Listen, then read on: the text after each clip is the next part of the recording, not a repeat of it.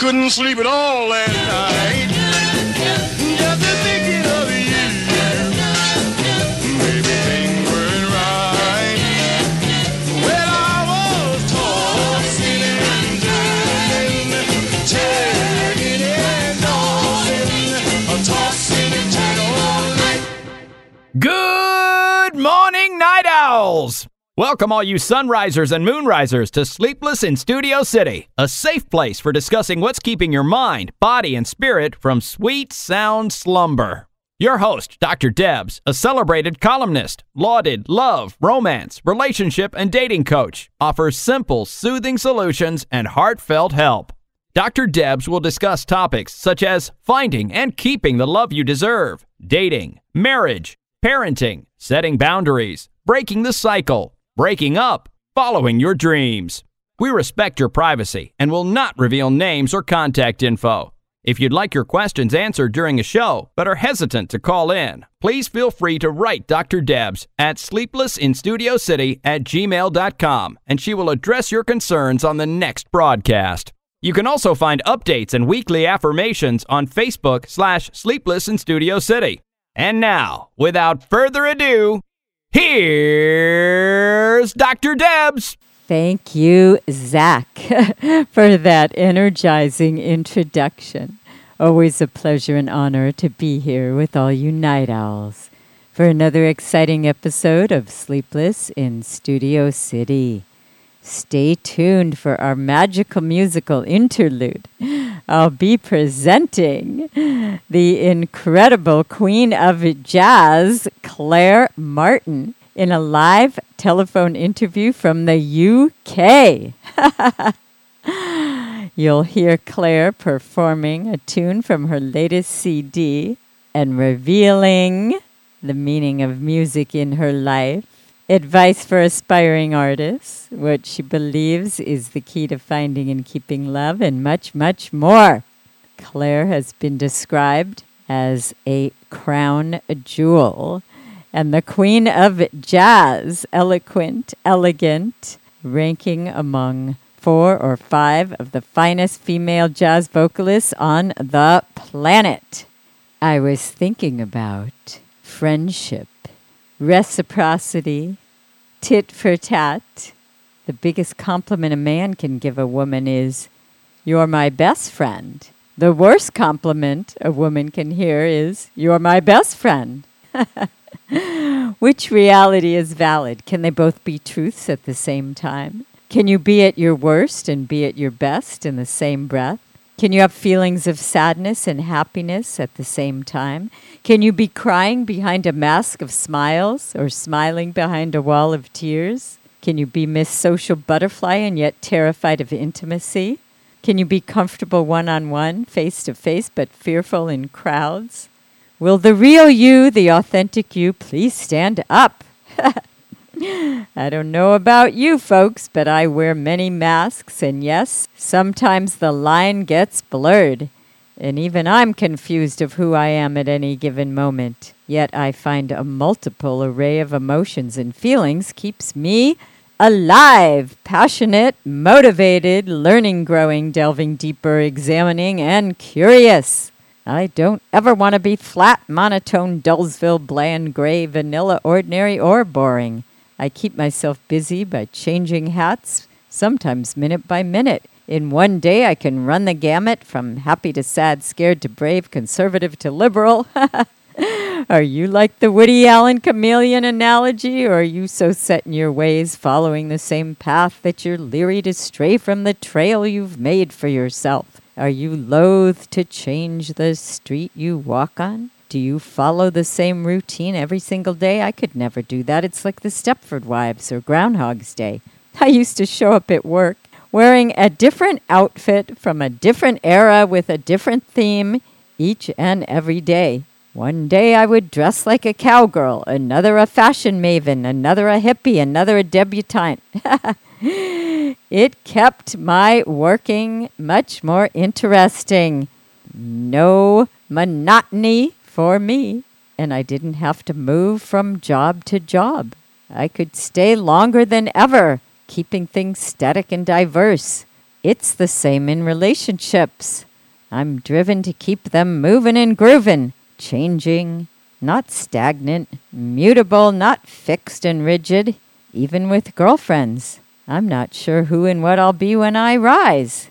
Will I be shy? Will I be demure? Will I be gregarious? Will I be passive? Will I be aggressive? Will I be brave? Will I be rich? Here's what my mother said to me. Que sera, sera. Whatever will be, will be. The future's not ours to see. que sera, sera. That's what my mother used to sing to me. I had no idea what she's talking about, but it sounds good today. to accept things as they are. Okay, so I'm never aggressive. We'll have to cross that one out, and I won't ever be the rager, but I may be silent or talkative. Opposites attract, and I keep myself attracted to myself by a myriad of personalities. it might confuse people. I've had friends absolutely shocked when I tell them I'm shy on the inside, and all they've seen is Miss Social Butterfly. Others are aghast when I express sadness and squash their impression that I'm super positive Pollyanna at all costs. The real kicker is when I let them know I have feelings of loneliness, fear, insecurity, jealousy. They think I'm Miss Rock of Gibraltar. I've created such a facade I can't even break it. And vice versa, those who hear my woes can't believe I'm happy go lucky most of the time. A conundrum for sure, which brings me to the reciprocity or tit for tat topic that's come across my mind lately, especially regarding friendships. I'm so used to either being the giver or the receiver, but never both and usually not equally. What a concept! I'm excited to experiment with being on equal footing. Recently, I met a woman who I feel I could have reciprocity with. It's like having met my match, my person, my worthy opponent. I don't mean in a sexual romantic way, but in a she gets me way. Wow, that would be the holy grail. Someone who gets me. I've been looking for that in a romantic relationship, but haven't found it. They're either totally intimidated by me, so I can walk all over them, which I don't like doing, or I'm so intimidated by them that I walk on eggshells. Even with same sex friendships, I'm always taking care of them and helping them, fixing them, or with others, I'm getting fixed or asking them to help me when I'm down and troubled and need some love and care and nothing, nothing is going right. What an idea to be able to be up and share that or down and share that, not have to worry about only being the giver or the taker.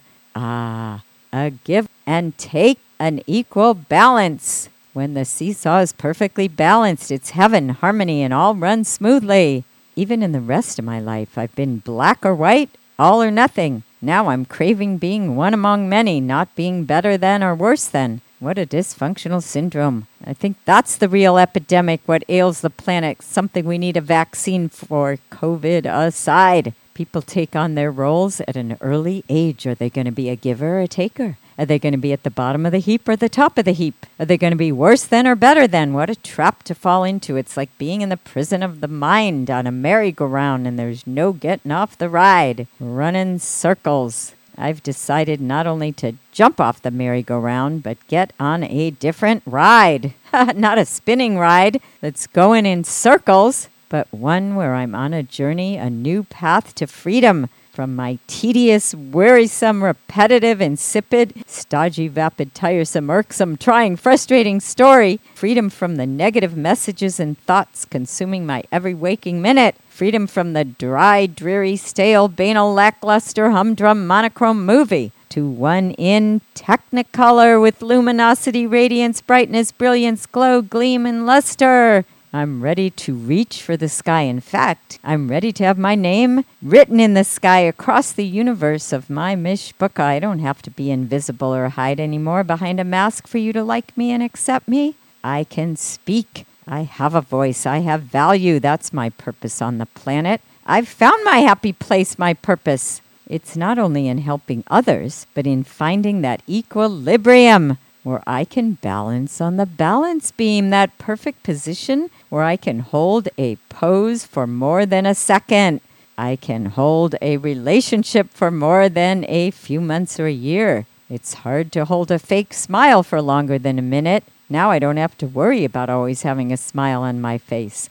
I can go with the flow and let the universe carry me down the waterway, down the river, through the ups and downs. I don't have to fear being consumed by the behavior of others or buy into their mishigas. It's not about what you say or don't say or what you do or don't do. If we're supposed to commune, we will. I don't have to go changing to try to please you. I also don't have to hold you hostage out of fear. No one else will come along that will accept me. I can let you be and let you go. Let your wings take you where they're meant to go. I don't have to hold on so tight you can't breathe. I don't have to smother you with my expectations, my wants, needs, demands, desires. I no longer have to put all my eggs in one basket. I used to think I had to meet the one who would be my everything. That is the biggest fantasy of all that one human being can be your lover, friend, teacher, mother, father, sister, brother. I really used to say those words to myself as in a song that I would only be happy when I found someone that had all those qualities.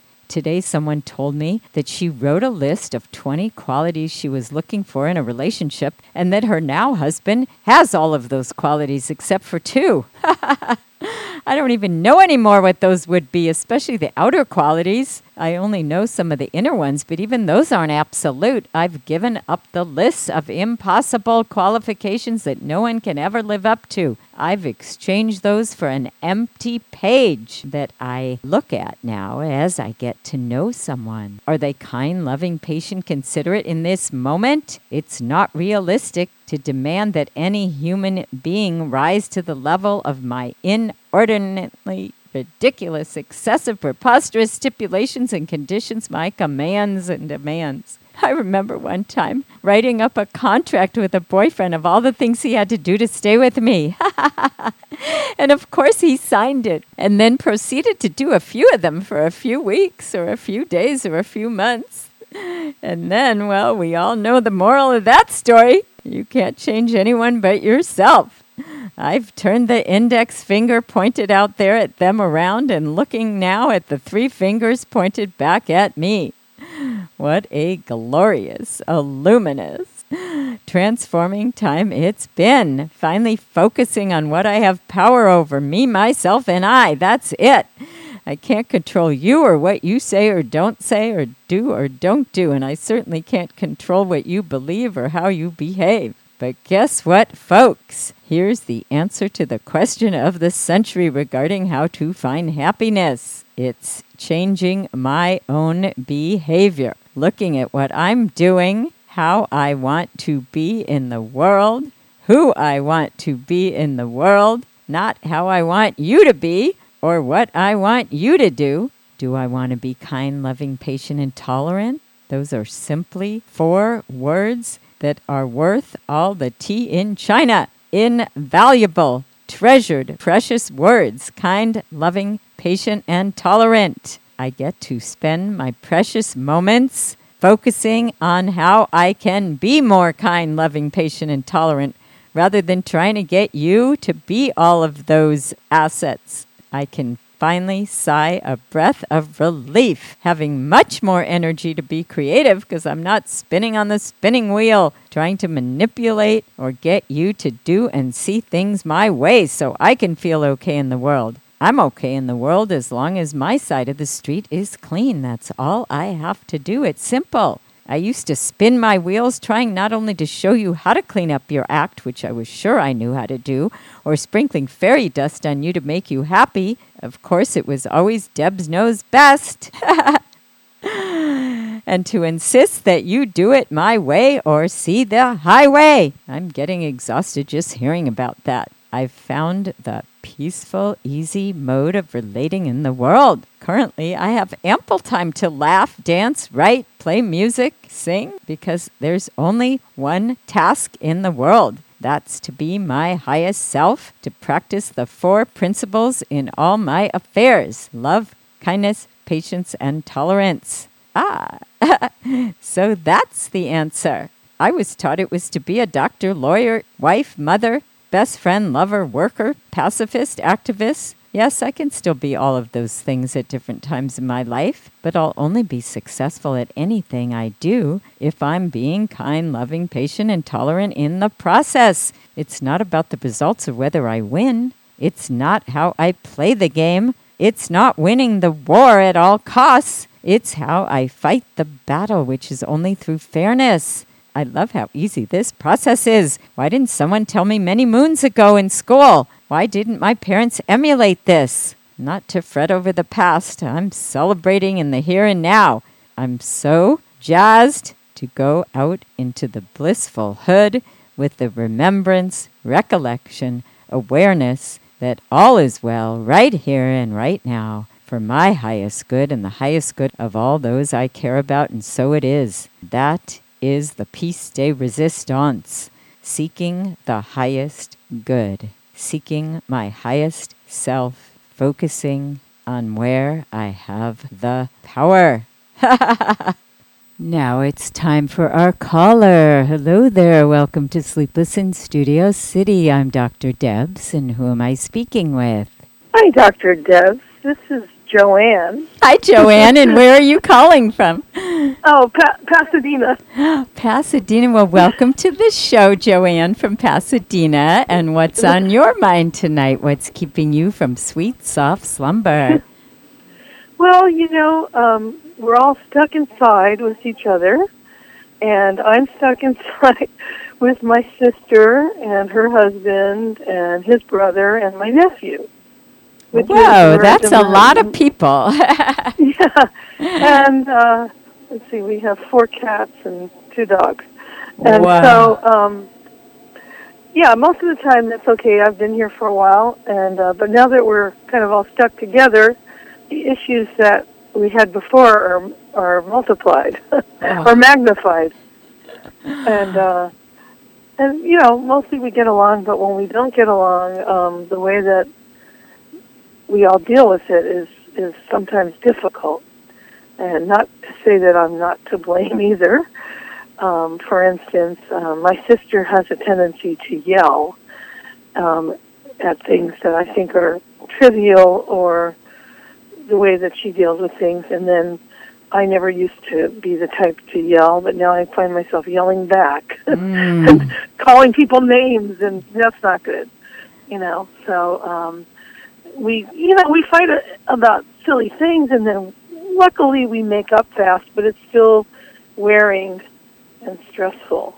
It sounds like it, and you're not alone, Joanne. This is going on so many places. As a matter of fact, I was talking to someone, I think it was in England, and she said there's so many more cases of domestic violence since people mm-hmm. have been sheltering, and that it's really turning into an oh, epidemic of people not getting along, people getting divorced, and also because everybody's on edge and their emotions are high, there's just a lot of anger that's coming out in inappropriate ways. I was talking to a couple who's been married for 37 years, and there might have been a couple of moments of rage, but now, just like you said, everything's intensified and magnified.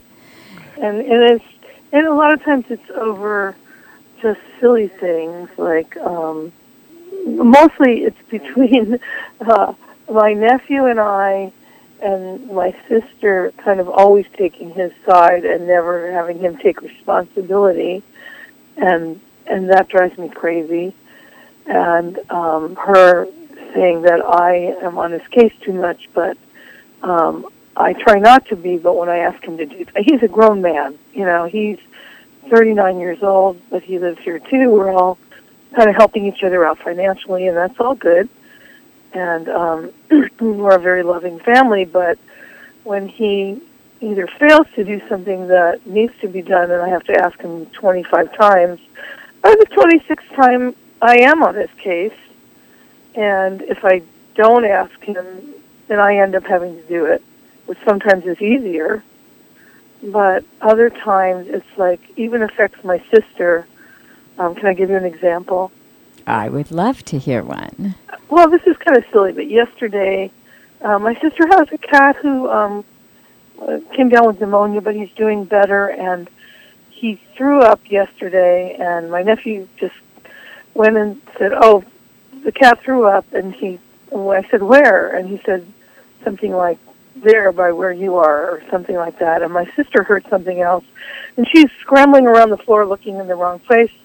So I go to the top of the stairs. We live downstairs. And I said, where's, where? You know, I'm asking him, where, where? And he's not answering. And I'm like, where? And then she proceeds to say, stop yelling at him. Where and I get in a big fight. And, and I said, look, he's telling you the wrong place and I'm trying to help you. So it's like things like that. And then I proceed to tell her that I think he's a jerk because he won't get up and, you know, or just even answer to help us out, you know. Right. And other times he's extremely helpful when we need something that he's good at that we're not. Or, you know, like even the other day, again, we were coming home from the store with groceries, and I said, call him and ask him to come out and help us. And he tends to be like lazy. I hate to say it, but he's like laying in bed. And we're waiting and waiting and waiting, and then we end up having to bring everything in because he ha- he's like a snail. And I guess I start to resent it because it's like I just think it's she has caused him to to be able to have that behavior, and you know, it's not my kid, so I can't say anything too much, but it's really annoying. Mm, it sounds uh, like a difficult situation. And the good news is this is a wonderful opportunity. They say everything in life is either a gift or a lesson. This sounds like a great chance for transformation of yourself, just like the corona is. You know, a lot of people are suffering, but it's a great opportunity for change and transformation. And I think the whole world is starting to transform, but it's not from the outside, it's from the inside. And I can mm-hmm. see that even happening with you right now because you're calling about it and you're aware of it. That's a lot of the lesson right there and the change already. It's just mm. being aware of what's going on. And I took a lot of notes because light bulbs were going on all over the place because I relate is this family dynamic that is going on between you and your sister and your nephew anything familiar as far as growing up and what kind of family you grew up in? Mm. Um, the only thing that's familiar is that my sister has the same temper that she had when we were young, and that always drove me crazy, you know. And being uh, the youngest, um, I never used to, you know, I was intimidated by that, which I'm not now. And so we end up confronting each other more. Um, and sometimes when I even try to say, you know, let it go, or she tells me to let it go, and I don't let it go. So I've, you know, it's, but I do see that I'm trying, but I can't always achieve this, to not be as reactive to their reactions, or, Oh. you know, or how I could have maybe handled it differently. Like looking back, I could have walked down the stairs and said, asked him, and you know, because I was at the top of the stairs, kind of yelling down because I was trying to find out quickly. I mean, there's always different ways you can handle it, but it's easier to look back than it is sometimes, even though you're aware of it, to do things in the present moment that you know that are would be better. Well, kudos to you, Joanne, for recognizing this. You're super insightful. So that's great news. I love how you were talking about the yelling and how it's contagious. Because certain family dynamics, and you said she's been doing that for your whole life, so that's familiar to you. But the contagious part, it's kind of like the corona contagious, but it's a different kind of uh-huh. virus. It's the family virus. And it sounds like that's what's going on here as far as your sister starting to yell and then you'll engage. And so you've caught that virus from her. I and that's he caught it from my dad. Oh, there you go. Okay, that's what I was about referring that, to. yeah. Okay, when I said family dynamic. Yeah, so, yeah, now I get it. Yeah. Right? And so it is contagious and it goes on. And unless someone breaks the cycle, it continues. It's hereditary. It's like DNA. You know, you have oh, brown Oh, yeah. hair, we have brown hair. The yelling and the way of dealing with anger especially, and also dealing with love and joy, all the emotions and the feelings, but especially with the anger. And if somebody doesn't break the cycle, it continues. And I come from a long Yeah. line of screamers and yellers and ragers. I've had to break the cycle, and it's not easy. So when you said you try not to engage and you can look at it back, I hear you. And it is not easy. And the good news again is that you're recognizing it. Most people never ever even see that. So there's no possibility mm. even for change, but you're already on your way. I wouldn't even have to talk to you anymore, and you're already on your way to breaking the cycle because you've you acknowledged so it. I feel it. And I can hear it in your tone of voice. I'm cheering you on. I have lots of tools for your toolkit that you can Oh. keep with you so that when this does happen, as you said, it's really hard to stop once you've got the virus.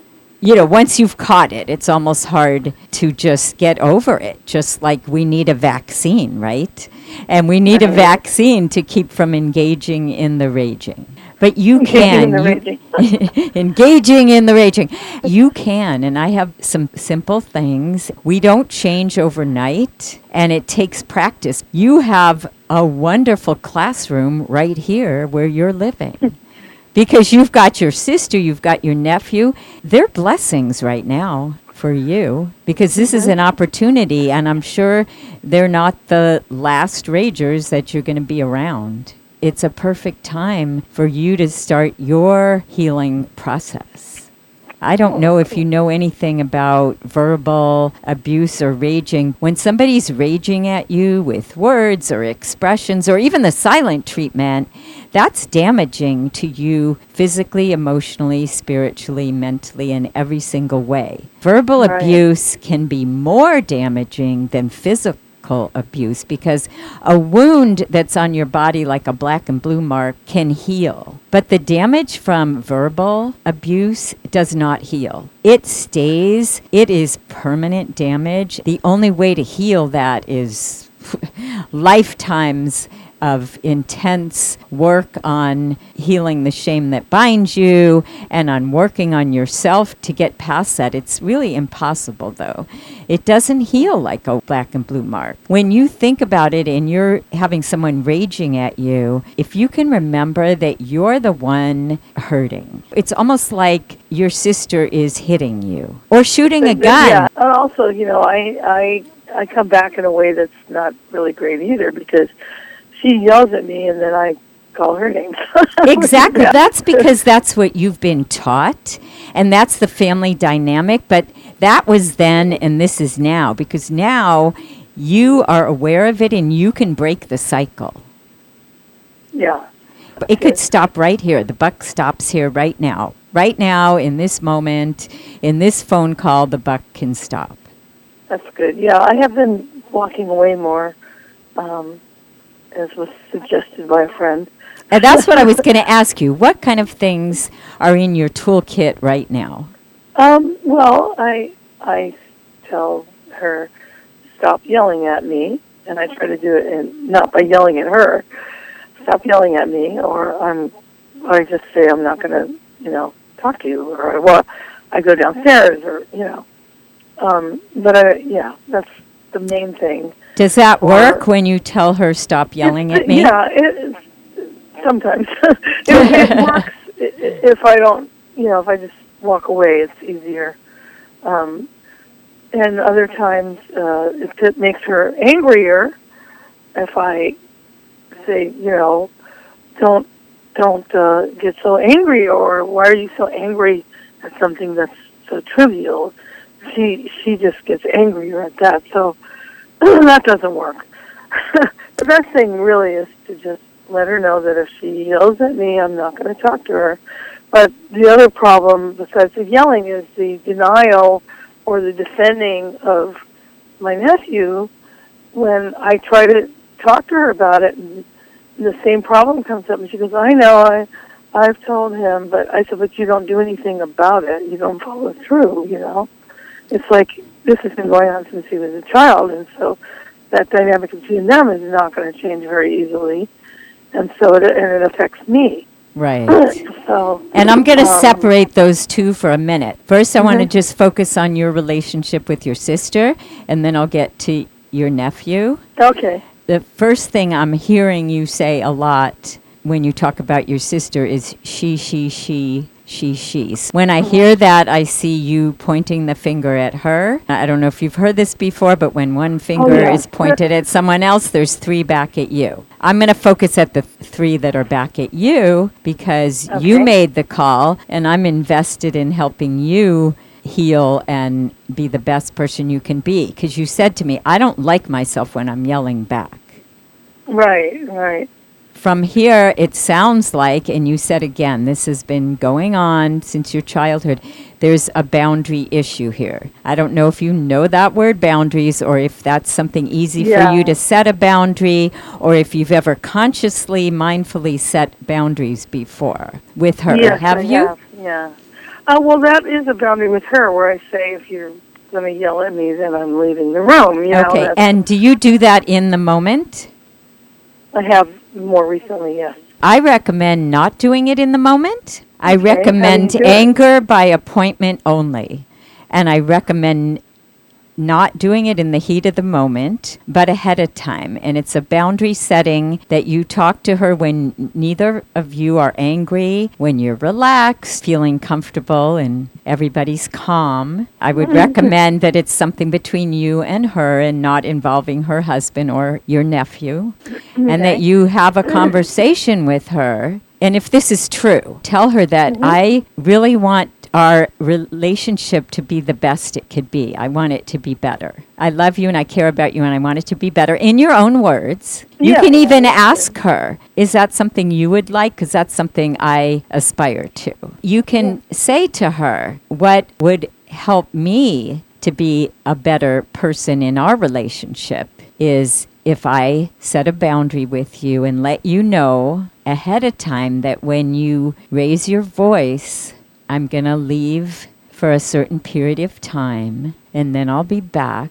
And I just want to let you know ahead of time so you know when I leave, it's because you've raised your voice. What you're saying is here's the consequences of raising your voice. So she knows ahead of time that when she raises her voice at you, and I'm not even saying yelling, because for me, Yeah, yeah. it starts when the tone changes. The yelling comes later. You know, you must know that her demeanor changes before the yelling even starts, right? Right, and, and Right. Um, you yeah, know her well right. enough. She's your sister. You can see in her body language, her muscles might tighten up or she just might raise the voice a little, but it you know when it's going to start. Well, the problem, the only problem, I, I definitely agree with you doing that. The only problem is there's so many times when it's it's just a small thing, um, and she's not raising her voice a lot, but it's always like it seems like Right, but this again is an excuse for the abuse and there's no excuse for it. No, and no, there's I'm- no justification and you don't have to have it be big. I'm not saying that I'm making an excuse. What I'm saying is it could be like I'm looking in the refrigerator for something, and I have a refrigerator downstairs and she has one upstairs, and I'm like, "Where's the whatever?" And she's like, "Just look in there. Why can't you ever look in there and find it?" And I'm like, "Okay, I'm looking, but I still don't find it." Okay, So I'm stop right there. You already engaged. If you respond at all to a shot like that, because that's already a mm-hmm. shot. Yeah, That's feel like a hit. That's a hit. You don't have to wait until the gun is in your heart and your back. You don't have to wait for the screaming. The minute, the second you have any discomfort, like again, when the tone of the voice changes. And already you said to me the tone changed because she said "Wah, bah, bah, bah, bah," about the refrigerator, right? I could hear the Yeah. tone. When you were telling me the story, I heard the tone change in your voice.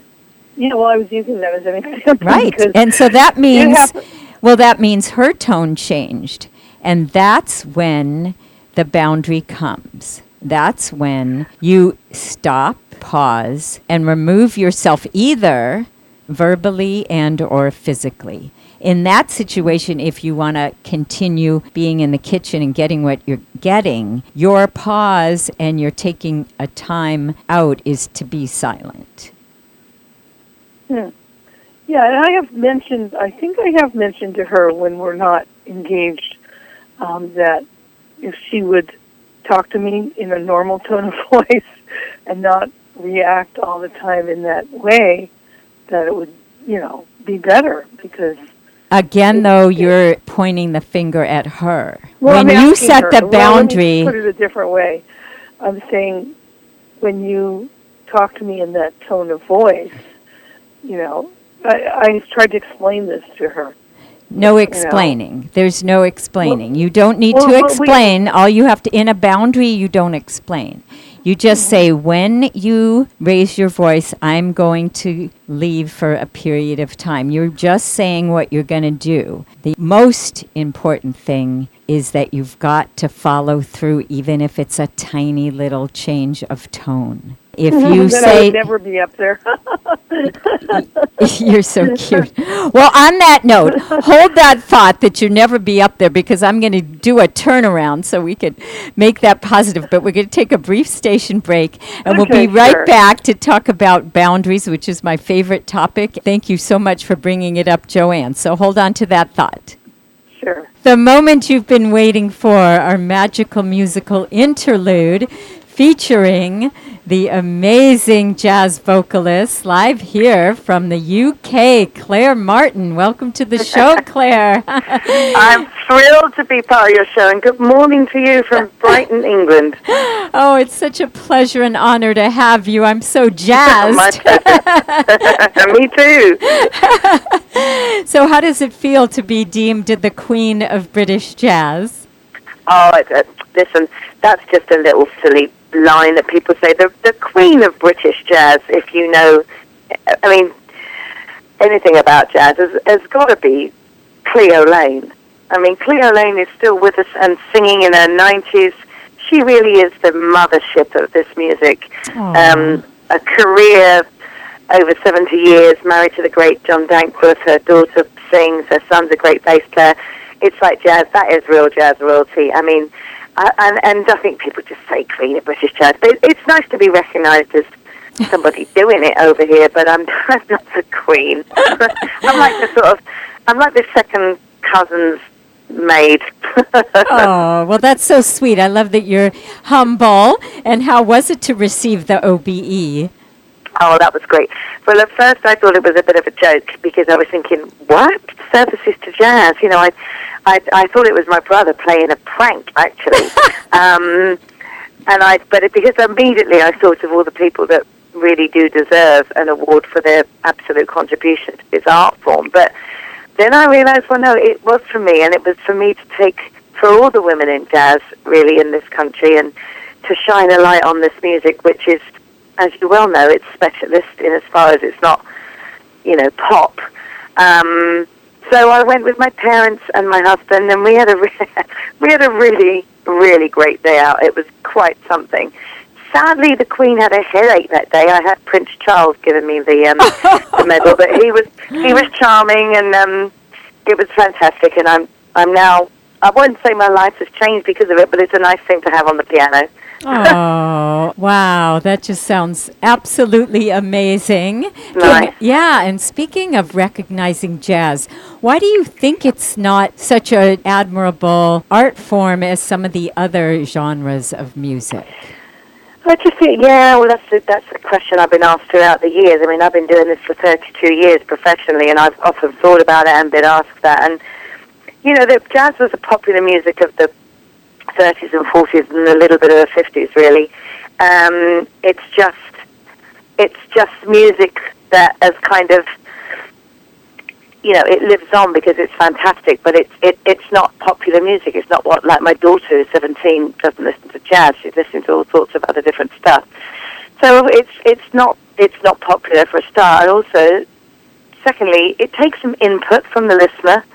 You know, a lot of improvised music. You know, you need to sit there and just come with us on this ride. I don't know whether people have got the attention span for jazz, or some people think it's too elitist or it's too difficult and you've got to be in the know. People have a preconception about it, which is often wrong. And I'm always thrilled when somebody comes up to me after a gig and says, "I've never been to a jazz gig and it was great. Thank you. I really enjoy. I love jazz now." And I'm so pleased about that, you know, because most people say they love Ella Fitzgerald. Of course they do, but then do they go to a jazz club? I think sometimes they, they don't. They, they don't know what to expect.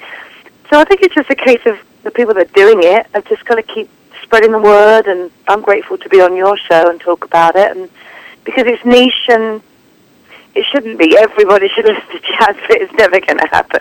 Being the underdog, really, isn't it? Yes, and wouldn't that be nice though if they taught it in schools? I was just thinking about that. A lot Yeah. of it has to do with education. You're saying people don't understand. They think it's some complicated and some kind of Yes. bizarre, off the wall form of music, and it's well, not. it's such a it's such a small word, which is for such a lot of different styles. There are some very off the wall, complicated styles within jazz, but there's also mainstream, and there's lots of swing, and there's lots of trad, and there's lots of contemporary. I mean, there's so many styles: funk, jazz, funk. I teach at a, a, a university here, and we do a jazz afternoon, and I I show them all these students. There's, you, you may not like trad jazz, but you just absolutely might love you might love free jazz, or you might just want to stick with mainstream and get into some great Louis Armstrong. There's so much to choose from, but it's having it's being offered the choice and not being sort of bamboozled, thinking that you need to to really understand what they're doing to enjoy it. I think that's the that's the misconception. I love that. Do Mm. you have a favorite genre in the jazz domain? Well, I mean, I I love straight ahead stuff. I mean, I, I'm a big fan of the great singers like Shirley Horn and Carmen McRae. I love Ella Fitzgerald, Sarah Vaughan. I mean, all the great singers, Sinatra, Tony Bennett. Um, so I guess mine would be kind of straight ahead swing mainstream music. But then I, I like I like some modern jazz as well. Um, I'm not particularly into free jazz. I find that quite difficult. So I like some structure. Um, and I don't really listen to trad jazz, but um, there's a lot of it I like, and I think there's something for everybody in it if they just take a chance. We're like minded souls in that vein. And speaking of other artists, I understand you co hosted the BBC Radio 3's Jazz show. Did you have any memorable interviews from that?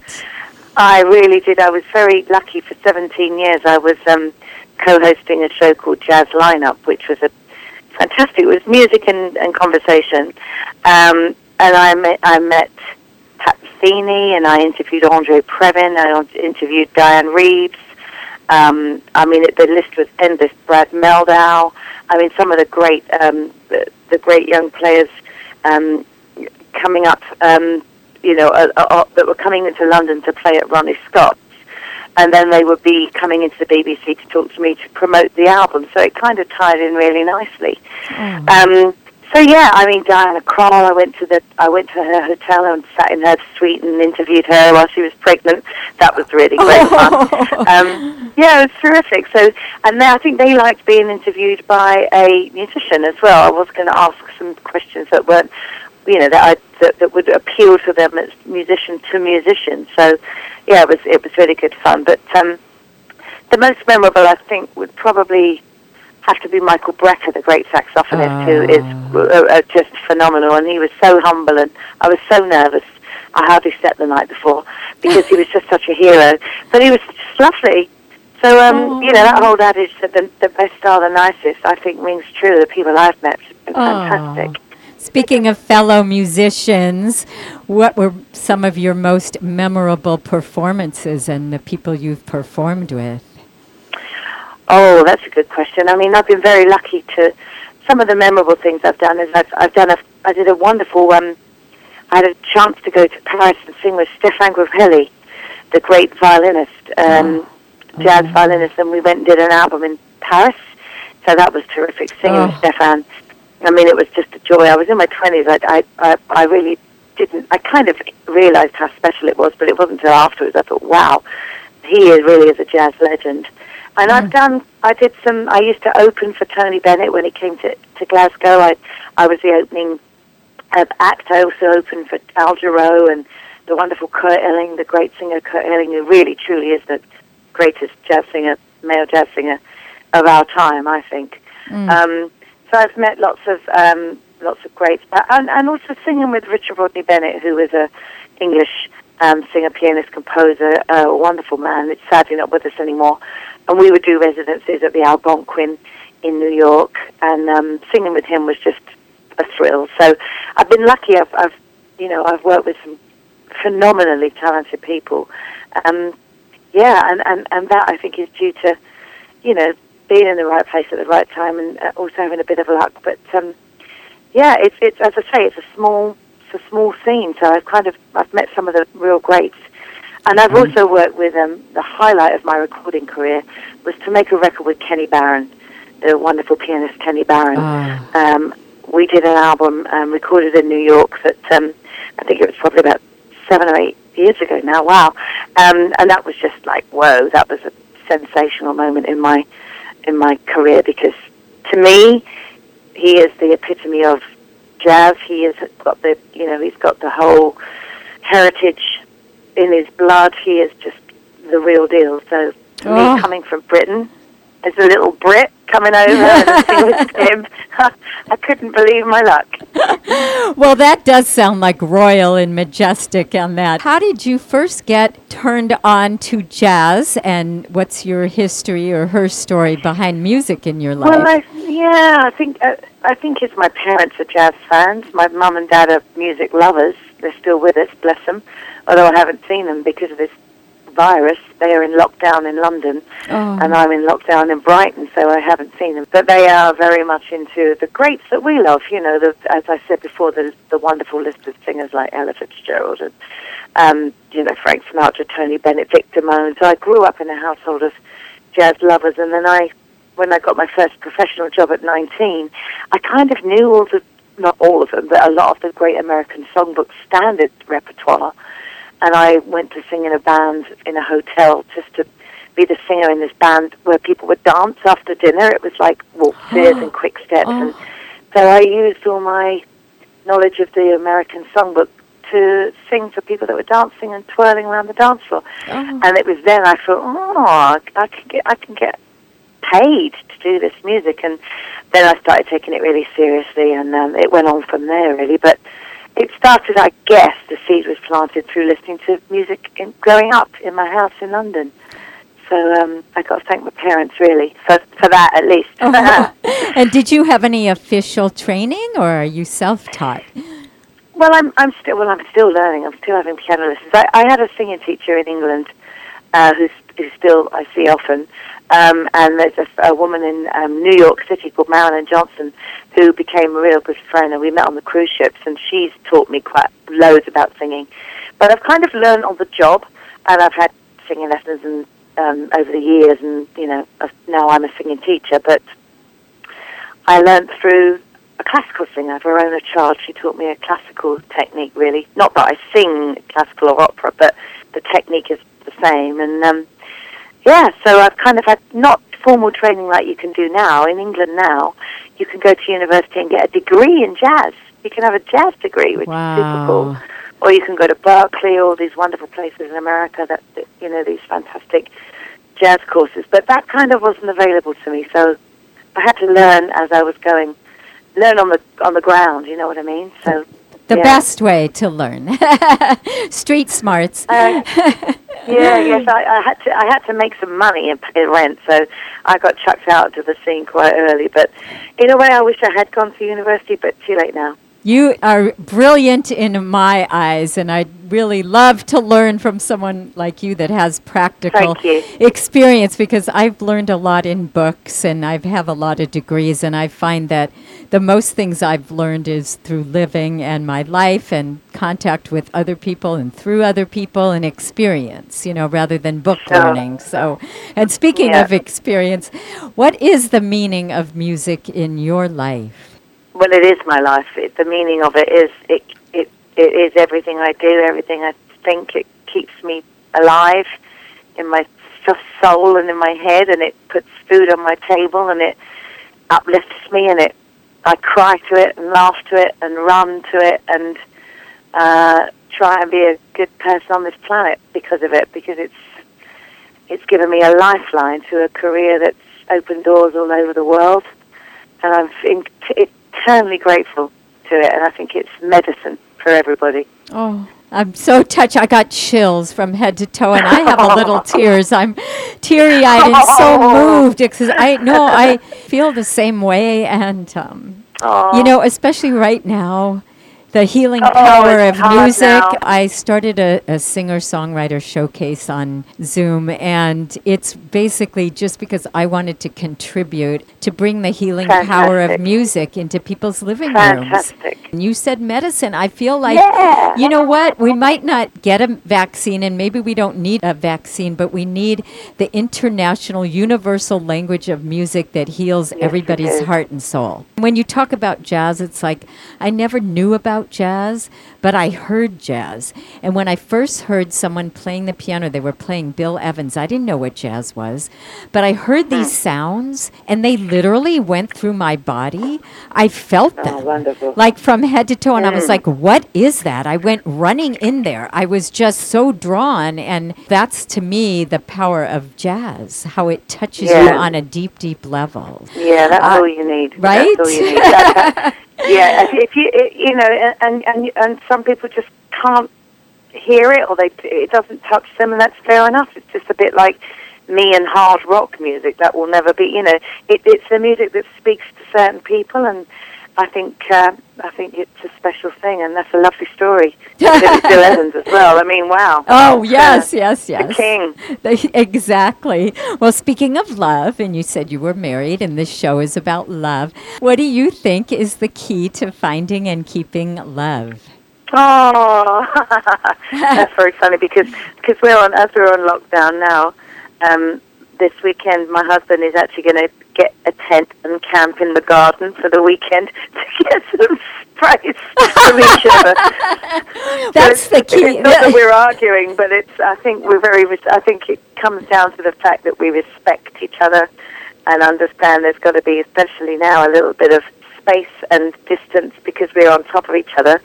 Um, but I think our key. I've only been married 12 years this year, but um, I think it's just mutual respect. And uh, he's. I've fell on my feet. I actually asked him to marry me on leap year.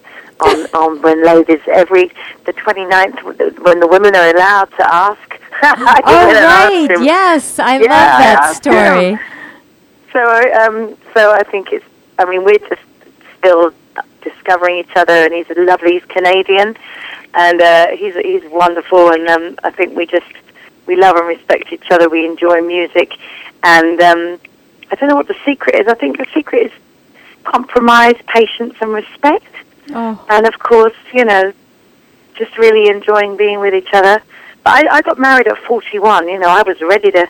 I'd, I'd kind of, I kind of knew what I wanted by then. I wasn't in my 20s, so uh, I, I, I lucked out. So, um, but it's it's a work in progress, isn't it? Marriage. I mean, it's it, every day throws up something else.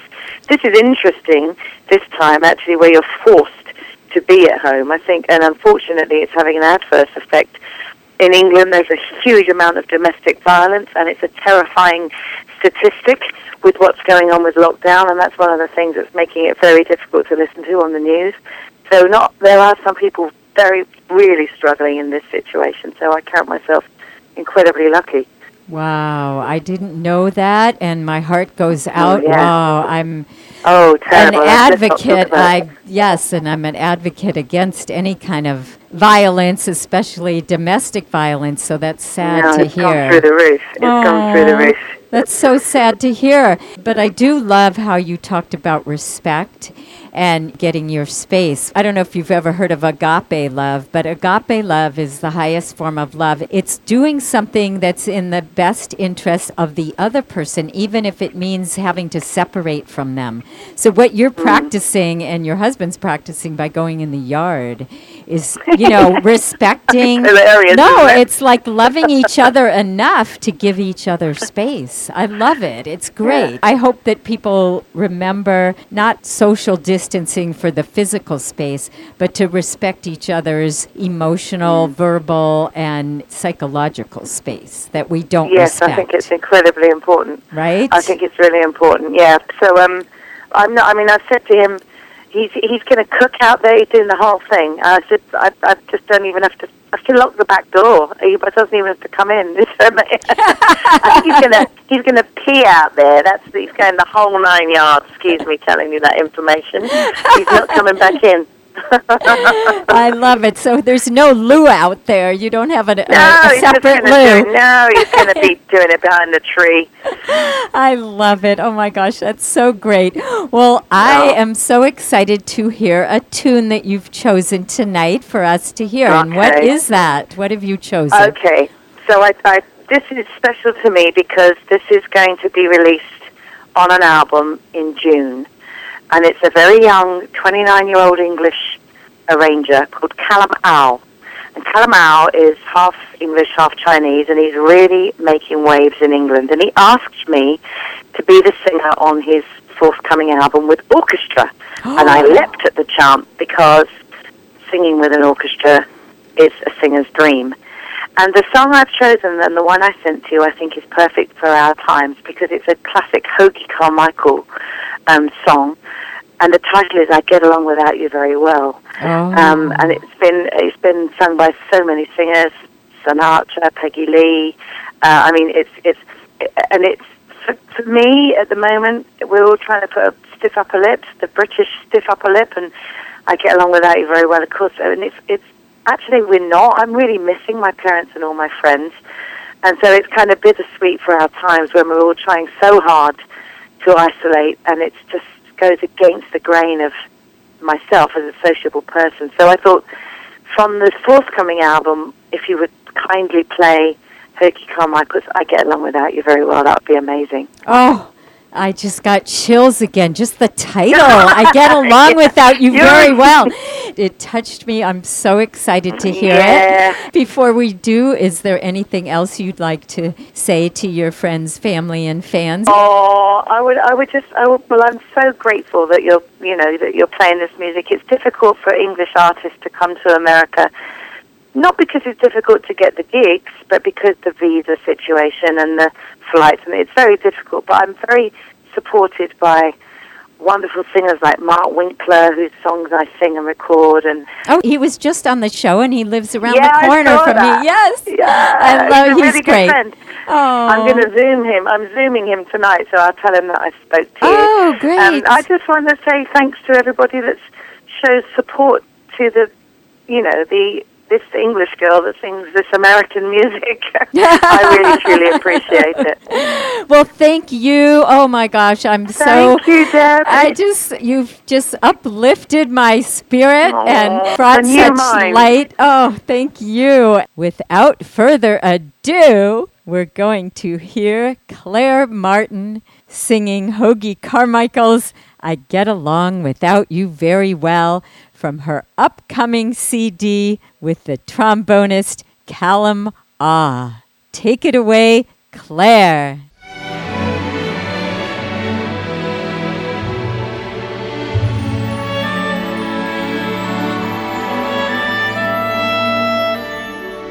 I get along without you very well. Of course I Except when soft rains fall and drip from leaves, then I recall the thrill of being sheltered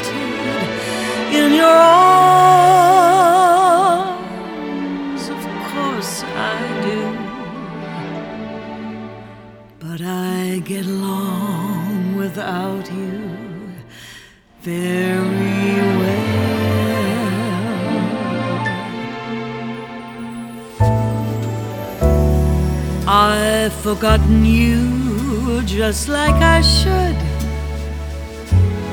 Of course I have, except to hear your name or someone's laugh that is the same. Yes, I've forgotten you just like I should. What a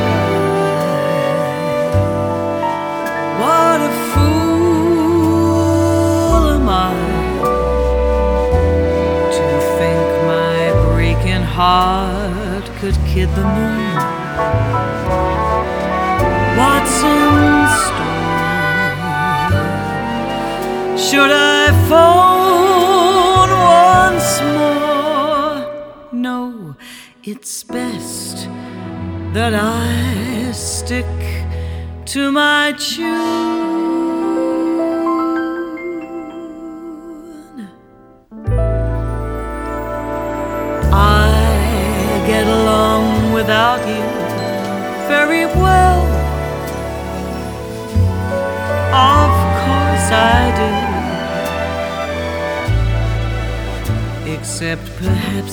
Spring. But I should never think of spring.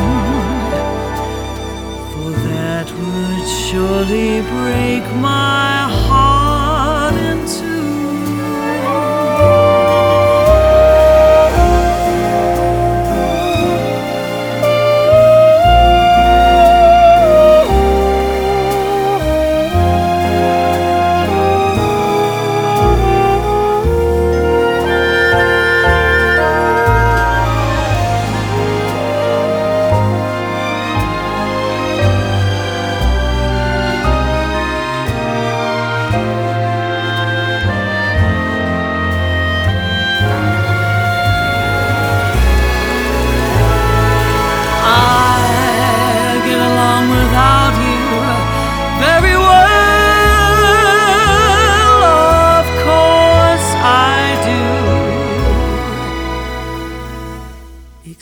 perhaps in spring.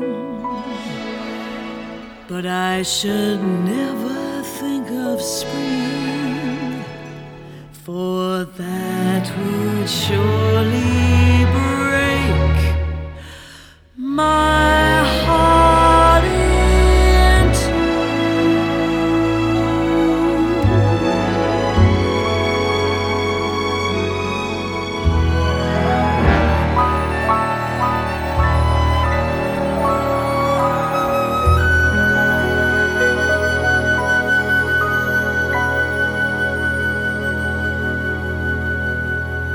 How great was that? Welcome back to the show, Joanne. We were talking about boundary setting, having a toolbox that you can use when you're with your relatives during Corona, if you're living with them, or any other time. This stuff is so valuable. It is a treasure chest that you can use setting boundaries with anybody at any time, anywhere. How lucky you have these family members that are allowing you to practice True. it's great. So you were talking about that you've done this before, and that if you set this boundary with your sister, you would be setting it every minute and never talking to her or never seeing her. I'm not saying she, but it's a lot of the time, and I know it's part of it is she's very stressed out, and she's a wonderful person, and all that stuff, and giving and loving, and she's just, you know, part of it has to do with our personalities and how we don't even hear that we're doing that ourselves. Like I'm sure I do things I know, I do things that annoy her, that um, instead of her setting a boundary too, that's when it, she it sets her off. You know, so it works both ways.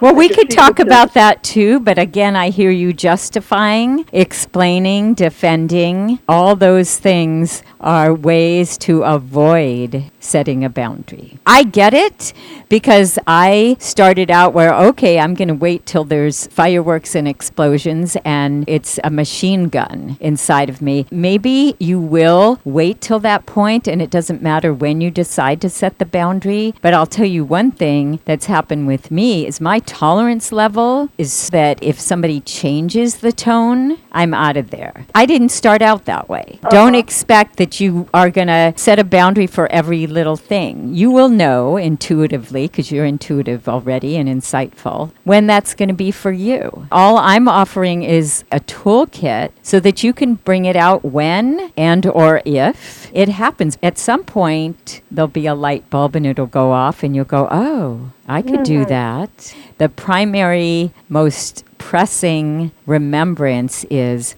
when you're setting a boundary to speak softly, slowly, surely. really soft and really slow. That's why you got to have the anger by appointment only because you don't want to be going, you know, you do this all the time and you better stop. And if you do this again, it's like you're softly talking and saying, I really care about our relationship. I would like to be better in it. Is that something you would like? Would you like our relationship to be the best it can be? She might say no and then say, okay. I would assume she might say, yeah, sure. And then you can say, I just want to let you know ahead of time when you raise your voice, I'm going to remove myself for a period of time and then I'll be back. It's not exactly even the words. It's No, the I understand what you're saying, soft, totally, yeah. Uh-huh. slow, sweet, and short. No explaining, no justifying. I don't know if you've heard this, but no is a complete sentence. You're not having a discussion. Okay, and here comes my next favorite tool in the toolbox. I call it the broken record because sometimes when we first start to set boundaries, it comes out kind of garbly and kind of stuttering. The words don't come out right. The other person might respond in a certain way, which really is not our business as the boundary setter. It's not about what she says after. That makes no difference because the win win is that you said something chances are you're going to get some kind of response. And if it's your sister, she might start in with the manipulating or the controlling or whatever it is that people do. And the broken record is you repeat the same thing again, softly, shortly, sweetly, and slowly. Yes. Hmm. And I just wanted to let you know that when you raise your voice, I'm going to leave for a period of time, but I'll be back And then she can Yeah. go, "What are you talk? You know, like what's this? And you're nuts and whatever. And are you kidding me?" Blah, Right, blah. doesn't matter. Again, broken record. When you leave, and you might even have to leave for a period of time at the end of this conversation. Okay, this is another perspective. Instead of it being about saying no to her, you're saying yes to you. That's really important to remember. That was really hard for me because I'm a people pleaser. I don't know if you are, but I come from a long line of people pleasing, and I've Yeah. had to recover from that, and that's not easy I can relate to that. right? And especially with a family member and wanting approval and wanting to be liked. But here's the thing the yes to you is a yes to her because when you're saying yes to you, Joanne becomes a bigger, better, more loving, more confident, more caring sister. And that is a gift to Joanne. But if you keep saying no to Joanne, and yes to your sister and allow the bad behavior, you're not being the best sister you can be to her. right. Does that make sense? And then you go No, into it- your it yelling. sense. No, it makes sense. It does, absolutely. I know this isn't easy and it probably sounds like Greek and a lot of gobbledygook, but you wouldn't be calling me if you weren't ready to hear. When the student is ready, the teacher appears, and it sounds like you're ready. Yeah, I'm ready because I definitely think things need to change around here. But Corona's not going anywhere, so we're going to be tucked in together for a while. yeah, and these issues were here before Corona, so Of course. It's a That's what we magnified classroom. You get an Right. accelerated classroom. Like I went to college in two years instead of four. I went to law school in one and a half instead of two. And you are having an accelerated classroom. So this is great. That's a good way to look at it. I love it. Here's another axiom that is just wonderful when people are bothering me. I say, bless them, change me. Bless her, change me. Right, because you really can't change anyone else. That's for sure. You can't tell her to stop yelling at you. That's trying to Yeah. change her. Right, I see that now. When you are setting a boundary, it's important to say I, I, I, I, and not have any yous in there, except Right. that one that says when you raise your voice. You can even Right. change that. I even like this one better. When I hear the tone of your voice change. Because Yeah, I I've mean, set this boundary with a rager before, and I said, when you change the tone of your voice, and she said to me, I'm not changing the tone of my voice. You're just imagining that, or you're just being sensitive, or you're hearing it wrong. I'm not. And then, you know, started like yelling at me about that because I know used, that uh, right? Because I said you when you changed the tone. right. And she's like, what are you talking about? I'm, I'm not changing the tone of my. So you could even change that and say, when I hear the tone change. I like that Well, much better. In fact, you can say when when someone's tone of voice gets raised, it affects me like this. So you're not even you're making it But that's even too much information. Yeah, that's not short and sweet and stuff because who's the someone? Again, you're Oh, trying to tell her what she's doing uh-huh. is affecting you How in the wrong way. me. You're trying to get her to stop okay. by manipulating and saying, you know, that really bothers me and hurts me and you're hurting me and so stop doing it. This is not about changing her behavior. This is not about trying to get her to change. Whether or not she changes is not your business. No, but when you so you could say uh, when the tone of your voice is raised. No, when Um, I hear your tone change, Okay, when I hear your tone change, because you're yeah the I, I get it. because it's your perspective. She might not think she's cha- especially in the moment. If you were to say you just changed your tone of voice, so I'm going to leave the room, she might think I'm not changing. You know what I'm saying? Well, I've heard that one too. Yeah, I didn't it has at you. nothing to do with her I'm not perspective. yelling at you. Exactly, exactly. This is I've heard that one. Right. So this is not about her perspective. This is about your perspective. There's no right or wrong here. You do not No, have to be on the stand and say, "Okay, let's turn the volume and see who's right. Was her tone changed or not?" So you don't. So you don't say how it affects you. Just say when No way. I hear.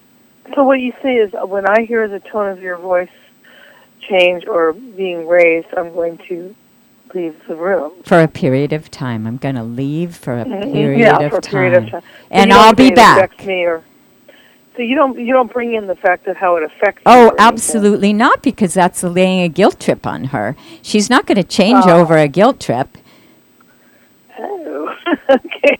right? Does All right. anyone? Ch- I mean, Yeah. I don't know. If someone makes me feel guilty, I'm not going to change for that reason. Because, because I guess I've heard maybe from other therapists or something say that when, uh, when such and such happens, I feel hurt, or you know, letting the other person know how it affects you too. Sometimes I thought would be helpful, like letting them know that. Especially if Have you tried that before? I've tried it with other people. I think I don't remember if I Did it work? with her. That's a good question. I, it's hard to remember. I would think that if it worked so well, have you would. That, I, I've told her that, like, uh, sometimes we're doing a, crossword puzzle, and I feel that she's extremely condescending if I don't know something. And I've told her that it, I feel bad when she's condescending towards me. And d- has she stopped? Um, at the moment, yeah, she. Gets But is it, she still know. condescending with you ever? Well, I think that's just part of her nature, not intentionally to hurt me, but she's very intellectually um, knowledgeable in certain areas that I'm not. Again, won't say why. Jade, justifying, accepting, No, I'm just saying defending, explaining. I, I don't like it. I, I, I say, I'm sorry, but I don't know French or Latin or whatever it is. There's no apology. Okay, write this down. J A D E, and I'll put it on the website if you forget.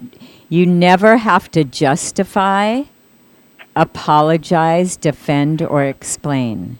Okay. Okay, and you've been doing all of that since we've been talking about your sister. Well, she doesn't mean it. Well, it came from my dad. Well, she's had a hard day. Well, it's corona. well, it's this. Well, it's that. There's no excuse for abuse. There also are no victims, only volunteers. You do not yeah. have to stay in the room playing a game with someone that's being condescending. Oh, there's times I've left in the middle. Well, good. So you've done Yeah, that I have- before. have you done it in a huff and a puff? Probably. Okay. so that's not going to make you feel good because you said to me at the beginning that you get engaged in the yelling and then you don't feel good. So when you practice setting this boundary softly, sweetly, slowly, surely, shortly, ahead of time, you don't have to do it in the moment. Yeah, because you like can that. say, I'm going to leave for a moment now and say it slowly, softly, because you're not going to wait until you're a tea kettle where the steam is about to explode because it's going to start whistling in a second. You're not going to wait that long. You don't have to engage. You're going to set the boundary ahead of time so it'll give you permission when it starts to come up to just go, Oh, I'm going to leave the room now. I'll be back and you say it softly, slowly, sweetly, if you follow through and do that enough times, she's going to understand that there's consequences to her actions. When she's condescending, you're going to leave. When she yells, you're going to leave. When the tone changes, you're going to leave. It's not about changing her, it's about changing you because you don't want to be a Yeah. yeller. No, I, I hate that. You're going to break the cycle. You don't want the family coronavirus. It's contagious. we all have a family virus. This is the vaccine. The toolkits that I'm offering you are vaccines. You do not have to keep the virus inside of you because it's hurting you. There's so much damage from raging. I come from ragers. I married a rager. I have been around ragers a lot and bullies and Yeah. I know the damage because I know how hard it is to heal that damage.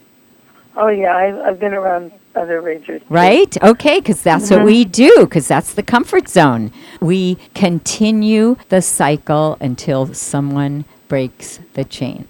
And you can break the chain. I want to talk about your nephew, but I'm going to have to ask you to call back about that just because we're running out Yeah, of we'll time. do that. Yeah, I have to And- too, but yeah, we'll do that. because I have a lot to say about that because that's Oh. another really good lesson for you and a lot of that too has to do with trying to change the other person and the boundaries but I don't want to overwhelm you with everything right now. Right, So. I would Yeah, love for back, you for sure. Yes, I would love for you to call back and start out with that scenario. I am so glad that you called, Joanne, because I'm happy for you. Like I said at the beginning, your healing, breaking the cycle is starting now. Thank you. I really appreciate your I feel it. I'm sure you feel it in some sense, yeah? Yeah, yeah, absolutely. Bravo, I'm cheering you. I'm cheering you. And when you call back, I want to hear about the toolkit. And I also want to hear about your nephew. And I hope that this has helped you to get some sweet, soft, soothing, serene slumber tonight. Yes, it will.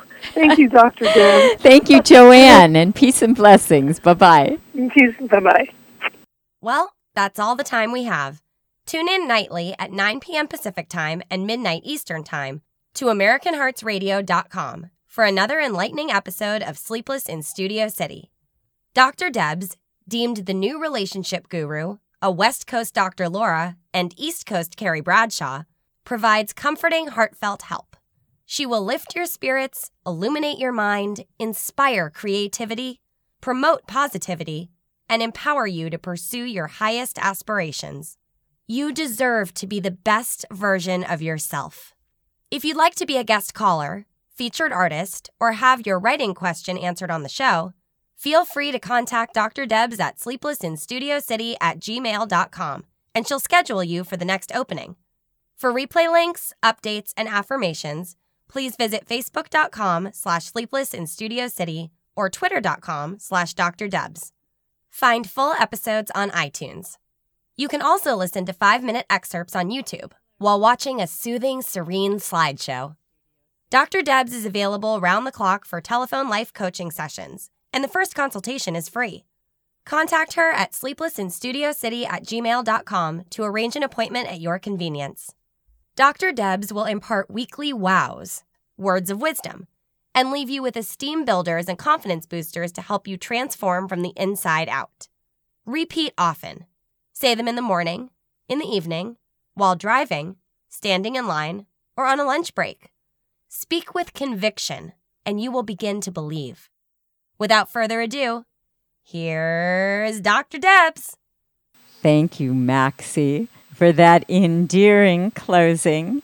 You are the light in my life. You give me hope to carry on. Inspire me at all levels. I'm eternally grateful. You make the world a much better place. I adore, appreciate, and admire you, in case you haven't noticed. Here are some weekly wows, words of wisdom from Marianne Williamson and a course in miracles. Our deepest fear is not that we are inadequate. Our deepest fear is that we are powerful beyond measure. It's our light, not our darkness, that most frightens us.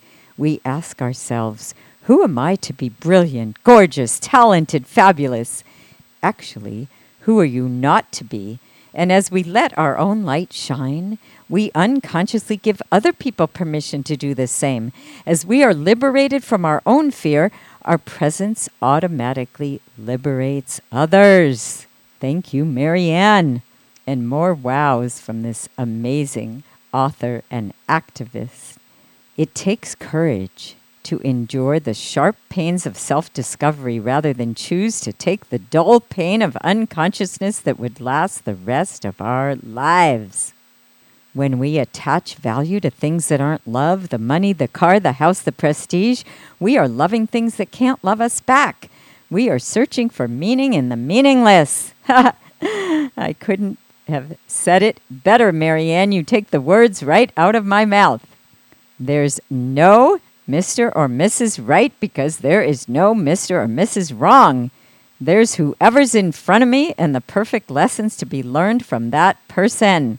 In asking for miracles, we are seeking a practical goal, a return to inner peace. We're not asking for something outside us to change, but for something inside us to change. We're looking for a softer orientation to life. I love that. I was thinking about that today. Looking for a soft, warm, comfy, cozy person to be my soft, warm, comfy pillow. I'm looking for a soft pillow from a soft, warm, comfy, cozy person. Who has that soft, comfy, cozy, warm pillow for me to put my head in? Are you out there? and last but not least, again from Marianne Williamson love is what we were born with, fear is what we have learned here. The spiritual journey is the relinquishment or unlearning of fear and the acceptance of love back into our hearts. Love is the essential, existential fact. It's our ultimate reality and our purpose on earth to be consciously aware of it, to experience love in ourselves and others is the meaning of life. Hear ye, hear ye. Okay, I'm done. That is it. that is the Holy Grail, and we just found it. I leave you with these affirmations to say in the front of the mirror, looking deep into your eyes where you will see your soul. I am in the process of making positive changes in all areas of my life. It doesn't matter what other people say or do. What matters is how I choose to react and what I choose to believe about myself. Everything I need comes to me at the perfect time. I feel glorious dynamic energy. I am active and alive. Today is going to be a really, really good day. I am beautiful and everybody loves me. My good is constantly coming to me. I relax and enjoy my life. I act as if I already have what I want. It's an excellent way to attract happiness in my life. I awaken today appreciating everything in sight and I give thanks. I love every cell of my body. I rejoice in the love I encounter every day. When I share love, it comes back to me multiplied. I wish you love. I wish you peace. I wish you joy. I wish you freedom from suffering. Peace out. After midnight, we're gonna let it all hang out. After midnight, we're gonna let it all hang out. I see. After midnight, we're gonna let it all hang out.